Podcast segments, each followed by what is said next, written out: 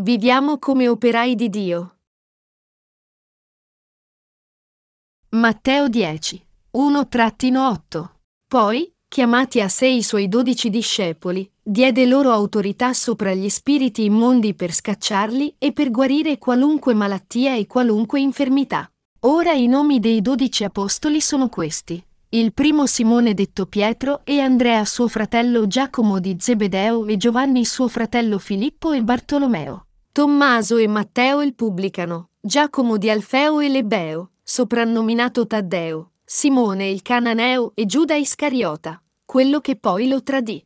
Questi sono i dodici che Gesù inviò dopo aver dato loro questi ordini. Non andate tra i gentili e non entrate in alcuna città dei Samaritani, ma andate piuttosto alle pecore perdute della casa di Israele. Andate e predicate, dicendo, il regno dei cieli è vicino, guarite gli infermi, mondate i lebrosi, risuscitate i morti, scacciate i demoni, gratuitamente avete ricevuto, gratuitamente date. Gesù chiamò i suoi dodici discepoli e decise di diffondere il Vangelo dell'acqua e dello Spirito in tutto il mondo attraverso questi discepoli. Ma uno di questi discepoli, Giuda, finì col tradire il suo maestro, perché non credette che Gesù fosse il figlio di Dio e il Messia che era venuto su questa terra come il Salvatore dell'umanità? Giuda vendette Gesù per denaro. Ma poi, egli si pentì quando riconobbe che aveva realmente tradito il figlio di Dio. Noi dobbiamo ricordare qui che quando seguiamo Gesù, se tradiamo il Vangelo dell'acqua e dello Spirito che il Signore ci ha dato, anche noi finiremo come Giuda. Purtroppo, ci sono fin troppi cristiani come Giuda su questa terra. Se nessuno di noi vuole affrontare la morte spirituale, dobbiamo tutti credere e diffondere il Vangelo dell'acqua e dello Spirito dato da Dio incondizionatamente. Per camminare in questa via giusta, noi dobbiamo riporre la nostra fede nella divinità di Gesù e nei suoi ministeri dell'acqua e del sangue, e dello Spirito. Questo mondo è un campo di battaglia spirituale per i cristiani. Ci sono molti spiriti malvagi nel mondo. Questi spiriti stanno cercando ogni opportunità per divorare anche quelli che credono nel Vangelo dell'acqua e dello Spirito. Così anche se uno crede nel Vangelo dell'acqua e dello Spirito, se egli cade nella libidine della sua carne, egli finirà con l'affrontare la sua morte spirituale. Noi non dobbiamo consentire che gli ingannatori facciano tutto finché ne hanno voglia. Piuttosto, noi, i veri cristiani, dobbiamo metterci contro di loro smascherando la vanità della fede di questi bugiardi. Essi allora ci lasceranno soli. Altrimenti, se noi non riusciamo a prendere posizione, finiremo con l'essere divorati da loro. Ecco perché noi dobbiamo vivere le nostre vite come soldati di Dio dopo aver creduto nel Vangelo dell'acqua e dello Spirito. Chi ha ricevuto la remissione dei peccati credendo nel Vangelo dell'acqua e dello Spirito deve diventare un vero soldato cristiano che predica il Vangelo dell'acqua e dello Spirito. Sto allora dicendo qui che ogni credente deve diventare un ministro? No, questo non è quello che sto dicendo. Sarebbe anche meglio se ogni credente potesse diventare ministro, ma quello che sto dicendo qui è che tutti noi dobbiamo fare l'opera del regno di Dio secondo i doni che Dio ha dato a ognuno di noi. Voi dovete rendervi conto che se non diventate l'esercito di Dio che serve il suo Vangelo, finirete con l'essere divorati dall'esercito di Satana. Ci sono quelli fra noi che pensano, beh, poiché non sono un ministro, penso che la mia fede nel Signore vada bene così com'è. Ma miei cari compagni di fede, voi non dovete pensare così. Voi dovete rendervi conto che Satana non discrimina nei suoi attacchi, e che è intento a uccidere tutti quelli che non operano per il regno di Dio e sono invece in obbligo con la libidine della loro carne, indipendentemente dal fatto che siano laici o ministri. Pertanto, ogni cristiano deve mettere da parte le tre concupiscenze della carne. 1 Giovanni 2 e 16. La prima concupiscenza che dobbiamo mettere da parte è quella del piacere. Noi dobbiamo mettere da parte tutti i nostri desideri che vanno oltre i confini che Dio ci ha permesso. Secondo, noi dobbiamo mettere da parte la concupiscenza degli occhi. Terzo, noi dobbiamo mettere da parte il desiderio per l'orgoglio della vita. Voi dovete scolpire nei vostri cuori che solo allora potete amare il Signore e seguirlo. Se, per caso, seguite la concupiscenza della vostra carne, pensando, va bene, poiché ho ricevuto la remissione di tutti i miei peccati, allora finirete col morire. Poiché avete ricevuto la remissione dei vostri peccati, è del tutto naturale che Satana non vi lascerà in pace, ma sarà ancora più intento a farvi cadere, cercando ogni opportunità per conseguire questo obiettivo. Pertanto, per non essere uccisi da Satana, noi dobbiamo essere costantemente in guardia e dobbiamo ingaggiare la battaglia spirituale contro di lui mediante la fede. Solo quelli che vincono questa battaglia possono sopravvivere. E per fare ciò, noi dobbiamo credere nella parola evangelica dell'acqua e dello Spirito ancora di più. Per accrescere la nostra forza spirituale, noi dobbiamo combattere contro i bugiardi in queste battaglie spirituali. È quando i cristiani si impegnano in battaglie spirituali che giungono a rendersi conto della misura della loro fede. Ed è quando essi combattono contro i loro nemici mediante la potenza della parola del Signore che possono guadagnare le anime. Se non continuiamo a credere nella parola evangelica dell'acqua e dello Spirito nei nostri cuori, anche noi perderemo non solo la nostra forza spirituale, ma anche i nostri possessi materiali e perfino la nostra vita. Come potremmo perdere tutte le benedizioni di Dio? Non riuscendo a credere nel Vangelo dell'acqua e dello Spirito, perché questo mondo è un campo di battaglia spirituale, e pertanto Satana non lascia soli quelli senza fede. Nostro Signore ci ha comandato di cercare le anime perdute di Dio e di predicare loro il Vangelo dell'acqua e dello Spirito. Gli operai di Dio devono fare sempre la sua opera. Gli operai di Dio devono uscire in cerca delle sue pecore smarrite. Nostro Signore prese dodici uomini come suoi discepoli lavorando su questa terra. E attraverso questi discepoli di Gesù, molti giunsero a ricevere la remissione dei loro peccati e poterono anche vivere come esercito benedetto di Dio e a venire alla sua presenza. È scritto qui nel passaggio scritturale odierno, non andate tra i gentili e non entrate in alcuna città dei Samaritani, ma andate piuttosto alle pecore perdute della casa di Israele. Andate e predicate, dicendo, il regno dei cieli è vicino. Noi dobbiamo cercare le anime innocenti, non i samaritani spirituali. I Samaritani erano in parte imparentati agli Israeliti, ma non erano di sangue puro. Essi erano i discendenti di sangue misto, nati dai matrimoni misti di alcuni Israeliti con gli Assiri durante la loro prigionia babilonese. Pertanto, gli Israeliti non li accettarono come loro gente da allora in poi. In termini spirituali, è dalle pecore perdute di Israele che dobbiamo andare. Noi dobbiamo esaminare ogni anima, chiedendoci quella persona è davvero un'anima perduta di Dio? Ci sono alcuni su questa terra che hanno una sete disperata della parola di Dio. È quando noi facciamo veramente l'opera di Dio che siamo forgiati come buoni discepoli di Gesù che sono adatti per essere impiegati da Dio. Dio ci sta trasformando nei soldati bene addestrati di Gesù e ci sta usando come suoi strumenti. Quando facciamo l'opera di Dio come suoi operai, ci sono volte in cui dobbiamo spezzare la nostra autostima della carne. Così facendo, i nostri pensieri sono trasformati davanti a Dio, e noi siamo forgiati e trasformati in buoni recipienti che Dio può usare come suoi strumenti. Se noi vogliamo vivere la vita di discepolato di Gesù, come operai di Dio, allora nostro Signore ci trasformerà in suoi buoni recipienti. Quelli che sono troppo mansueti e timorosi vengono trasformati in più grintosi e forti, e quelli a cui manca la fede nella parola di Dio diventano il popolo di fede che ha forte fede nella parola di Dio. Una forte fede è assolutamente essenziale per gli operai di Dio, poiché noi possiamo solo continuare a fare la sua opera mediante la nostra fede nel suo potere. Non è mediante la nostra forza che viene fatta l'opera di Dio, ma è solo mediante il potere di Dio che viene compiuta.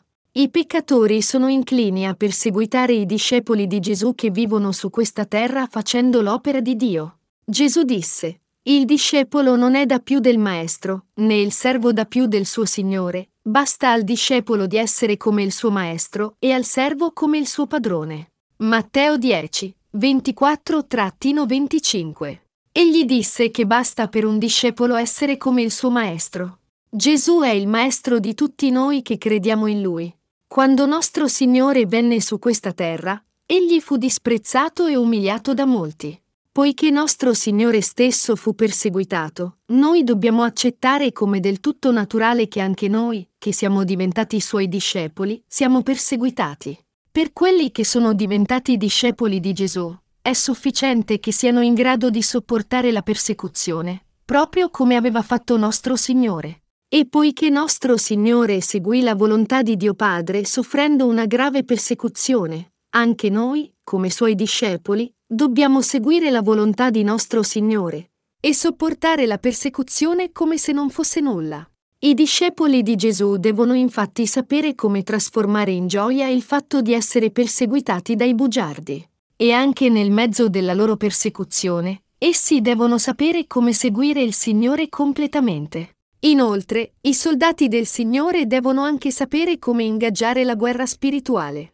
Tutto sarà rivelato secondo la verità di Dio. Così noi dobbiamo renderci conto qui che ogni iniquità che gli uomini commettono sarà alla fine rivelata, perché nostro Signore disse, non c'è nulla di nascosto che non debba essere rivelato e nulla di segreto che non debba essere conosciuto. Matteo 10 e 26. Dio ci ha resi intrepidi. Io credo che Dio sia vivo. Nostro Signore disse agli operai di Dio, e non temete coloro che uccidono il corpo, ma non possono uccidere l'anima. Temete piuttosto colui che può far perire l'anima e il corpo nella ginna. Matteo 10 e 28. Ciò che dobbiamo comprendere qui è che colui che ha l'autorità di gettare i peccatori nell'inferno è Dio. Colui che ci ha salvati dai nostri peccati è sempre Dio. E colui che ci ha dato la vita eterna è sempre Dio. La morte non significa la fine completa della nostra esistenza. Ognuno nasce una volta, e una volta morto, ognuno sarà riportato alla vita eterna. Questo è ciò che dobbiamo sapere e credere. Quelli che, attraverso il Vangelo dell'acqua e dello Spirito, credono che Gesù è diventato il loro Salvatore sono già stati salvati da tutti i loro peccati. Ma quelli che non credono in questo vero Vangelo saranno gettati all'inferno da Dio. Ci sono enormi differenze tra reincarnazione e resurrezione. La reincarnazione è la nozione che quando una vita finisce, viene reincarnata in una diversa forma di vita, e che quel ciclo continua. In parole semplici, un'anima che nasce come cavalletta nascerà come un coniglio domani, e poi come una gallina il giorno dopo. Ma questa è proprio un'assurdità. Miei compagni di fede, noi veri cristiani non dobbiamo avere paura degli anticristiani. Se quelli che non sono rinati non vogliono condividere l'amicizia con noi rinati, allora tutto quello che dobbiamo fare è non condividere l'amicizia con loro. Voi potreste allora chiedervi se non siamo troppo soli. Ma cosa c'è da sentirsi soli, quando ci sono tante persone giuste di Dio? I giusti aborrono a stare con i peccatori. Ci sono, dopo tutto, molti uomini di Dio insieme a cui noi giusti possiamo lavorare. È con il popolo di Dio che voglio vivere, ed è con la Chiesa di Dio che voglio lavorare. Ciò di cui dobbiamo renderci conto è che nessuno morirà a meno che Dio prima non lo consenta. Gesù disse, non vengono due passeri venduti per una moneta di rame? Quando un passero viene venduto per un centesimo, può sembrare che venga venduto e comprato, ma anche questo è possibile solo quando Dio lo consente. Se è così, quanta cura non avrà Dio per i giusti? Anche la nostra morte non verrà mai se Dio non lo consente. Se Dio non lo consente, noi non moriremo solo perché qualcuno sta cercando di ucciderci. Noi moriremo solo quando Dio lo consentirà, e niente può accadere senza il permesso di Dio. La nostra vita, in altre parole, è nelle mani di Dio. Noi siamo molto più preziosi dei passeri nel cielo. Nostro Signore disse, Chiunque perciò mi riconoscerà, davanti agli uomini, io pure lo riconoscerò davanti al Padre mio che è nei cieli. Ma chiunque mi rinnegherà davanti agli uomini, io pure lo rinnegherò davanti al Padre mio che è nei cieli. Matteo 10, 32-33. Miei compagni di fede, se noi crediamo nel battesimo che Gesù ricevette e nel suo sangue sulla croce come nostra salvezza, egli sicuramente ci accetterà. Al contrario, se noi non riusciamo a credere così, anche Gesù ci rinnegherà. A causa dei nostri peccati, egli fu battezzato da Giovanni Battista e condannato, e ci ha così salvati da tutti i nostri peccati. Se noi rinneghiamo questa verità, allora stiamo rinnegando Gesù. Nostro Signore disse, se uno non è nato d'acqua e di spirito, non può entrare nel regno di Dio. Giovanni 3 e 5. Rinascere d'acqua e di spirito significa ricevere la remissione dei peccati credendo nella verità che Gesù ci ha salvati da tutti i peccati del mondo venendo su questa terra, caricandosi i nostri peccati una volta per tutte con il suo battesimo e morendo sulla croce. Miei compagni di fede, fra i cristiani, quelli che sono davvero rinati sono coloro che hanno ricevuto la remissione di tutti i loro peccati essendo rinati d'acqua, di sangue e di spirito. Nessuno può rinascere se non ha fede nel Vangelo dell'acqua e dello spirito. Pensate ancora che Gesù non è riuscito a togliere tutti i vostri peccati? Quando la nonna di una sorella nella mia chiesa fu ricoverata, il pastore della chiesa di questa nonna andò a trovarla e disse, cerca di continuare a dire le preghiere di pentimento. Gesù tolse il tuo peccato originale, ma non tolse i tuoi peccati personali. Credete che Egli tolse solo il nostro peccato originale e che i nostri peccati personali non furono tolti? Se uno crede che Gesù tolse solo il suo peccato originale ma non i suoi peccati personali, allora sta rinnegando Gesù il Salvatore. Quello che dobbiamo sapere è che Gesù ha perfettamente salvato tutti noi da tutti i nostri peccati ricevendo il battesimo e versando il suo sangue.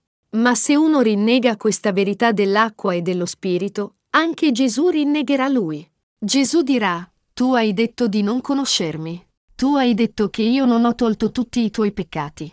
Allora nincio ti conosco. Vai via. Ti manderò nel posto più ardente. Se noi non crediamo nel battesimo e sangue di Gesù, allora anche Gesù ci rinnegherà. E se noi crediamo nel Vangelo dell'acqua e dello Spirito, allora saremo ammessi a entrare nel cielo secondo la nostra fede. Nostro Dio è il Dio di giustizia ed equità. Gesù è il Dio di verità. Il Vangelo dell'acqua e dello Spirito di Dio è la sua giustizia, non una menzogna. Se nostro Signore dovesse approvare chiunque si sforza di credere in Lui in qualche modo, perché ci avrebbe dato il Vangelo dell'acqua e dello Spirito sacrificandosi tanto? Fu precisamente per salvarci da tutti i nostri peccati che Egli si sacrificò e ci diede il Vangelo dell'acqua e dello Spirito ma solo se noi crediamo in questo Vangelo. Egli non dice bene, poiché essi professano di credere in me e si stanno sforzando tanto di vivere come cristiani, come potrei dire di non conoscerli? Essi non hanno la risposta giusta, ma io dovrei approvarli per compassione. Pertanto, se uno non conosce il Vangelo dell'acqua e dello Spirito, allora non è stato salvato da tutti i suoi peccati. Nostro Signore disse, non pensate che io sia venuto a mettere pace sulla terra, non sono venuto a mettervi la pace, ma la spada. Matteo 10 e 34. I nostri operai non devono mai fraintendere questo. Non è appropriato che i giusti siano amichevoli con i peccatori e vivano in pace indipendentemente da cosa questo implica, ma essi devono predicare il Vangelo dell'acqua e dello Spirito che riconcilia questi peccatori con Dio. Nostro Signore ci sta dicendo, dunque credete nel Vangelo dell'acqua e dello Spirito o no? Io ho cancellato tutti i vostri peccati. Credete in questo o no? Se noi crediamo, allora Egli ci salverà, ma se non crediamo, allora ci distruggerà.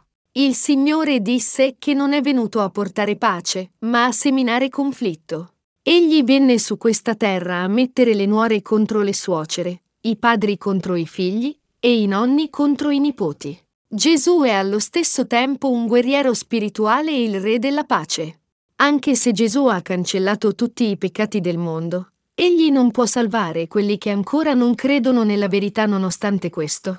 Miei compagni di fede, se voi credete nel Vangelo dell'acqua e dello Spirito, allora sarete riconciliati con Dio, ma se non credete in questo Vangelo, allora rimarrete nemici di Dio. I rinati possono ben trovare i loro nemici nella loro casa, cioè i membri della vostra famiglia che non sono rinati possono diventare vostri nemici. Di tanto in tanto, noi visitiamo gli ospedali per predicare il Vangelo, e alcune storie che abbiamo sentito dai pazienti fanno rizzare i capelli. Ciao, come stai? A proposito, dov'è l'altro paziente? È andato da qualche parte? Veramente è morto ieri.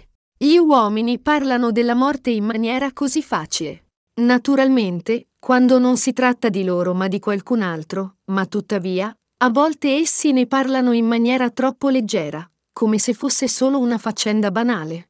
Non sentendo nessuna tristezza, dicono semplicemente, è deceduto. Gli uomini che non hanno ricevuto la remissione dei peccati sono davvero insensibilmente freddi e spietati. Romani 1 e 31. Essi rimangono indifferenti anche se muore uno dei loro fratelli.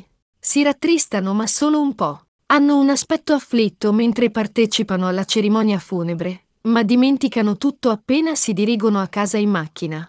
Miei compagni di fede, i rinati non sono insensibili. Essi tengono davvero i deboli nei loro cuori. È straziante per loro non riuscire a essere di aiuto per la loro incapacità.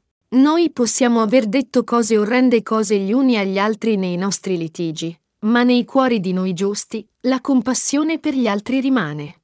Noi abbiamo sempre preoccupazione e cura per i nostri compagni di fede, e vogliamo che prosperino sia nel corpo che nello spirito. Ferisce i nostri cuori vedere quelli che non hanno ancora ricevuto la remissione dei loro peccati, perché tutti noi abbiamo cuori fondamentalmente compassionevoli per loro. Noi abbiamo veramente cuori compassionevoli e misericordiosi per loro, sperando che prosperino. È nostro desiderio che dovunque vadano, vadano alla Chiesa di Dio che predica il Vangelo dell'acqua e dello Spirito, ricevano la remissione dei loro peccati, frequentino fedelmente la Chiesa di Dio, e siano benedetti. Tuttavia mi rattrista profondamente vedere che non c'è misericordia di Dio nei cuori di molti uomini.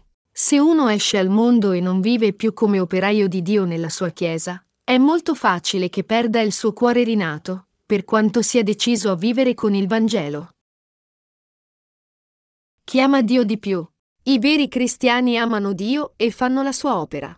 Nostro Signore disse, Chi ama il padre e la madre più di me, non è degno di me. Chi ama il figlio o la figlia più di me, non è degno di me. Matteo 10 e 37. Miei compagni di fede, riflettere ancora una volta su questo. Se volete vivere le vostre vite come operai di Dio, dovete avere il cuore che ama Dio di più. Solo quando amate Dio più di chiunque o di qualunque altra cosa in questo mondo potete diventare suoi buoni operai. Noi non possiamo veramente amare Dio di più attraverso i nostri sforzi, solo cercando di amarlo di più. Al contrario, è abbandonando la nostra fiducia nella nostra carne e mettendo da parte la concupiscenza della carne, riponendo la nostra fede nel Vangelo dell'acqua e dello Spirito, e facendo così regnare l'amore di Dio nei nostri cuori, che possiamo vivere come veri discepoli di Gesù Cristo. Proprio quando i nostri cuori ricevono la remissione dei nostri peccati, Dio diventa simultaneamente il più amabile per noi tutti. Nostro Signore disse, Chi ama il padre e la madre più di me, non è degno di me. Questo passaggio non significa che noi non dobbiamo amare i nostri genitori, ma che dobbiamo renderci conto che Dio è più degno del nostro amore e rispetto dei nostri genitori. È questo che ci sta dicendo nostro Signore. In altre parole, poiché Dio è molto più onorevole dei nostri genitori della carne, e poiché Egli ci ha dato cose di gran lunga migliori dei nostri genitori, noi dobbiamo amare questo Dio al massimo, e in questo amore di Dio dobbiamo anche onorare e amare i nostri genitori della carne. Nostro Signore è molto più amabile delle nostre mogli, figli, terra, patrimonio, denaro, reputazione, piaceri, di noi stessi e di qualsiasi altra cosa in tutto questo mondo. Non c'è niente in questo mondo che sia più amabile di nostro Signore. Miei compagni di fede, anche se amiamo noi stessi, quando ci confrontiamo al Signore, non possiamo fare a meno di confessare che il Signore è molto più amabile e prezioso di noi. Proprio come Pietro confessò la sua fede dicendo, Sì, Signore, tu sai che io ti amo. Anche noi non possiamo evitare di fare la stessa confessione di fede. Nostro Signore è davvero maestoso e davvero amabile per noi. Non c'è nessuno in questo mondo, nell'intero universo e per l'eternità, che è migliore di nostro Signore. Nessun bene materiale può essere migliore di nostro Signore. Né può alcun piacere essere mai migliore del Signore. Gli operai di Dio amano il Signore al massimo e lo servono. In realtà, sono solo tali persone che possono diventare operai di Dio. E Dio ama anche prima gli operai che pensano sempre a Lui. Lasciatemi chiarire qui che voi ed io dobbiamo davvero vivere come questi operai. A volte, essendo genitori, noi possiamo mostrare maggior cura per i nostri figli che per il Signore, ma continuiamo a credere al centro del nostro cuore che anche i nostri figli non possono mai essere più preziosi del Signore stesso. Comprendete quello che sto cercando di dire qui? Se dovessimo confrontare i nostri figli con il Signore e calcolare il loro valore, nostro Signore è molto più prezioso perfino dei nostri figli. Non è perché noi non amiamo i nostri figli che amiamo di più il Signore, ma lo facciamo perché nostro Signore è più degno perfino dei nostri figli. E aver cura e coltivare i nostri figli nell'amore di nostro Signore è vero amore. Quando io dico che noi amiamo Dio più dei nostri genitori e figli, alcuni possono erroneamente pensare che vi sto dicendo di non amare i vostri figli e genitori e di abbandonarli. Ma non è questo che sto dicendo qui. Io non vi sto dicendo di abbandonare i vostri figli e genitori, ma di amare prima Dio.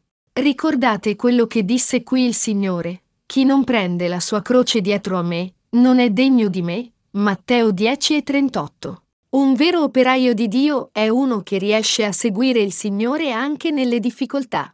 Vi ed io dobbiamo riuscire a seguire il Signore anche se affrontiamo difficoltà e durezze. Questa è una cosa veramente molto difficile da applicare. Avendo detto, chi ama il padre e la madre più di me, non è degno di me, chi ama il figlio o la figlia più di me, non è degno di me, nostro Signore aggiunse, chi non prende la sua croce dietro a me, non è degno di me. Quello che ci sta dicendo nel complesso qui è che noi dobbiamo amare il Signore più di noi stessi. Ogni operaio che segue Dio è destinato ad avere la sua croce. In altre parole, quelli che credono in Gesù e vogliono servirlo sono destinati ad affrontare difficoltà e sofferenze. E sono quelli che, anche se si trovano in mezzo a queste sofferenze, confidano ancora nel Signore, perseverano e sopportano, e continuano a seguire nostro Signore, che sono i veri operai di Gesù. In altre parole, quelli che seguono il Signore non solo quando sono a loro agio, ma anche se affrontano difficoltà, sono i veri operai di Dio. È attraverso tali operai di Dio che Gesù sta adempiendo la sua volontà.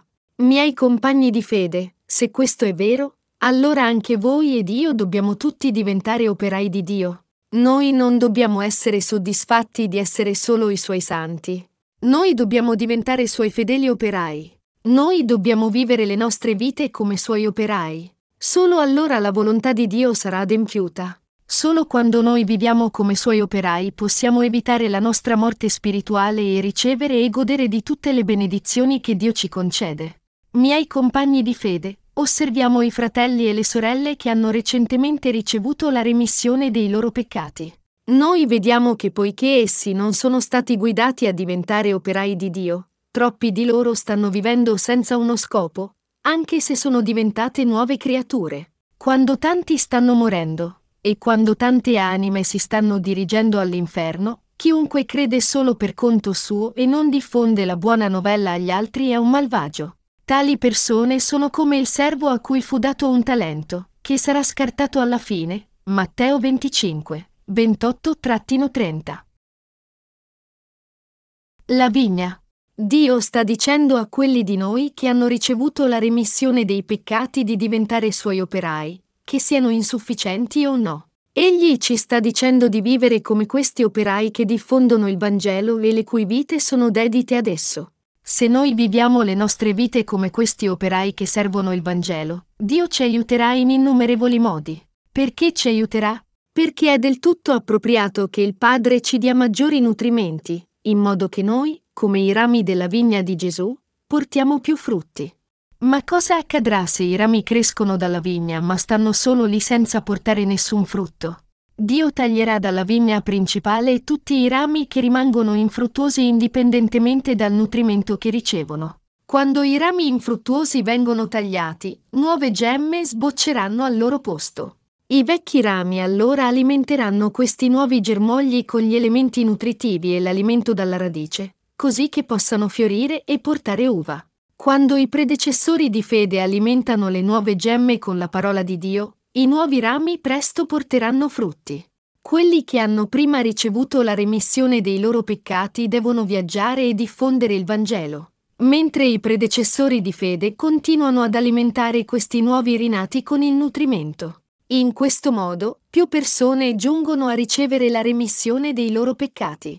Così è attraverso questi vecchi rami, e attraverso i fratelli e sorelle che hanno appena ricevuto la remissione dei loro peccati, che il Vangelo continua a essere diffuso. Quando diffondete il Vangelo, dovete insegnare alle persone come devono vivere dopo aver ricevuto la remissione dei loro peccati. Se voi ed io non serviamo il Vangelo dopo aver ricevuto la remissione dei nostri peccati, noi devieremo dalla Chiesa di Dio. Chi è diventato un nuovo ramo deve portare frutti e moltiplicarsi. Se è pigro a questo proposito, il Signore lo taglierà. Pertanto, se avete davvero ricevuto la remissione dei vostri peccati, dovete pregare Dio di darvi una fede più forte. E dovete ascoltare la parola di Dio diligentemente, e agire secondo la parola anche se non siete buoni a osservare la parola. Quando predichiamo il Vangelo dell'acqua e dello Spirito secondo la parola scritta di Dio, se ci troviamo a corto di parole, tutto quello che dobbiamo fare è pregare e ricevere forza rinnovata. Miei compagni di fede, è quando diventate operai di Dio che ricevete la sua benedizione. Se siete diventati giusti, allora solo quando vivete come operai di Dio egli continuerà ad alimentarvi con cibo infinito. Da questo nutrimento, allora giungerete a portare più frutti, e in modo da continuare a portare ancora più frutti. Dio continuerà ad alimentarvi con cibo sufficiente che è necessario per questo. I rami che sono così nutriti di fede sono destinati a crescere come rami spessi e grandi, e quando questi rami germogliano ancora più gemme e ne nascono nuovi rami, essi diventano ancora più grandi e forti. Questa è vita desiderabile dei giusti. Una vigna è vuota all'interno. Nessun altro che noi stessi siamo i rami della vigna. Noi che abbiamo deciso di vivere come operai del nostro Dio dobbiamo svuotare i nostri cuori. E noi dobbiamo riempire questi spazi vuoti dei nostri cuori con la parola di Dio credendo in essa. Sarebbe bello se svuotare i nostri cuori fosse facile come svuotare un secchio delle immondizie, ma sicuramente non è così. Svuotare i nostri cuori richiede un compito enormemente difficile di negazione di sé. Ciò nonostante, gli operai di Dio sanno molto bene che maggiori sono le loro sofferenze e difficoltà, più occasioni ci saranno di usare la loro fede, e più spessi e forti diventeranno i rami. Io vorrei esortare tutti voi che avete ricevuto la remissione dei vostri peccati a diventare operai di Dio, per Dio stesso, per le anime del mondo intero, per le vostre famiglie e parenti, vicini e amici, e anche per voi stessi. Diventate gli operai che servono il Vangelo, gli operai che predicano il Vangelo, diventate questi operai di Dio. Dio allora vi benedirà tutti. È la mia speranza e preghiera più ardente che voi tutti diventiate operai di Dio, sopra ogni altra cosa, per non diventare prede del diavolo. Quando mettete i vostri cuori retti davanti a Dio e vivete come suoi operai, vedrete di persona che Dio davvero vi dà più fede e vi aiuta. Che Dio benedica e protegga tutti voi.